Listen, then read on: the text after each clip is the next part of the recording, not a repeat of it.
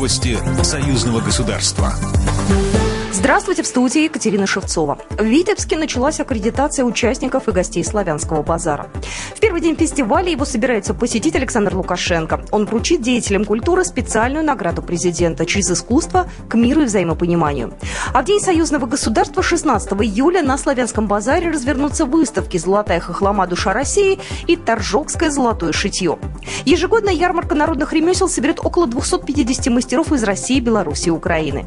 Впервые свои работы привезут ремесленники из Дагестана. Славянский базар поддержит около 5000 гостей из 33 стран. На 80 площадках под открытым небом выступят уличные музыканты, актеры, театров и танцоры. Сюрприз для зрителей – рок-феерия. На сцене фестиваля установят специальную ледовую площадку для выступлений фигуристов. Более подробно об этом рассказал Глеб Лапицкий, директор фестиваля «Славянский базар». Лед в июле будет у нас удивление. Будет очень много живой, красивой музыки. Очень будет много локаций, начиная от самого большого хоровода, самых больших народных, национальных белорусских танцев. Главное событие фестиваля – гала-концерт. На сцене летнего амфитеатра выступят звезды российской белорусской эстрады. Среди них Анита Цой, Николай Басков, Стас Пьех и легендарный ансамбль «Песнеры». Гала-концерт, выставки и другие события фестиваля планируют посетить госсекретарь Союзного государства Дмитрий Мезенцев. Славянский базар пройдет в Витебске с 15 по 18 июля.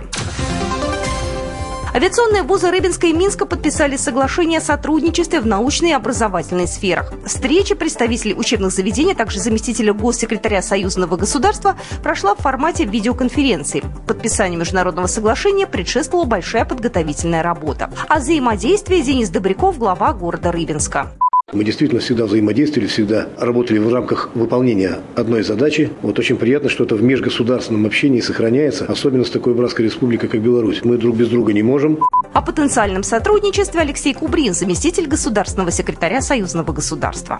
Наилучшие пожелания в нашем дальнейшем взаимодействии между вашими вузами, Рубинским вузом и Академией здесь, в Минске. Я убежден, что это будет полезно. И, конечно, крайне заинтересованы в глубокой практической отдаче, которую мы ожидаем от этого взаимодействия. Участники встречи подчеркнули, подписание соглашения имеет большое значение как для вузов России и Беларуси, так и для союзного государства. Совместные программы дополнительного образования будут готовить как для студентов, так и для молодых ученых, чтобы расширить возможности их участия в совместных российско-белорусских исследованиях и разработках.